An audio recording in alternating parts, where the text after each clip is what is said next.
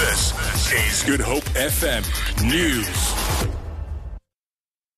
Good morning. Parliament has dismissed reports that the media will be restricted from performing its duties during the State of the Nation address on Thursday evening. Spokesperson Manelisi Wolela says the reports have no basis. He says security arrangements will remain as they have been in the past years. The Parliamentary Press Gallery Association earlier raised concerns about heavy handed security measures. These include restricting journalists to a media square from where they would be escorted around. Wolela says Secretary to Parliament Gengezi Mgidlana has made it clear that there will be no restrictions. Nothing has changed in terms of the operational plans from what has been done over the past years or even a decade. What is important is that we have outlined all the plans for the coverage of Parliament. He has expressed very clearly the appreciation of the interest of the media in coming to cover uh, the activities of Parliament and particularly the State of the Nation address uh, by the President on that day.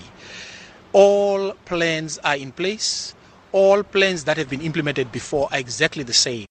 South Africans will have to fork out up to 14% more for medical aid contributions this year. Most open medical aid schemes will charge their members substantial increases because many more people checked into hospital last year, increasing medical inflation.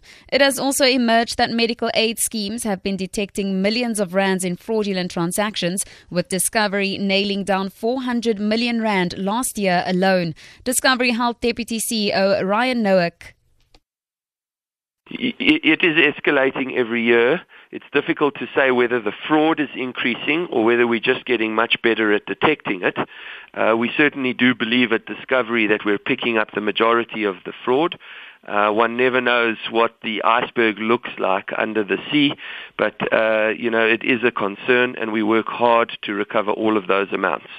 Cape Winelands Fire Services says good progress has been made in controlling a fire which broke out in Bainskloof near Wellington in the Boland. Fire Chief in the Cape Winelands District Municipality, Danny Wilds, says there are still some active fire lines. However, the situation has improved greatly from what it was yesterday. He says they will continue monitoring the hotspots as they expect the fire to be flamed by hot weather conditions. The Bainskloof Pass has been reopened to traffic after it was declared safe.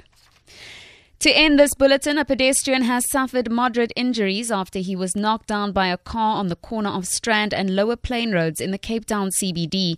ER24 spokesperson Werner Vermaak says when paramedics arrived on the scene, they found a 34 year old man lying in the road. Vermaak says he was treated on the scene for a fracture to his shoulder and other moderate injuries. He's been taken to hospital for further treatment. The driver of the vehicle sustained no injuries. For Good Hope FM News, I'm Tamara Snow.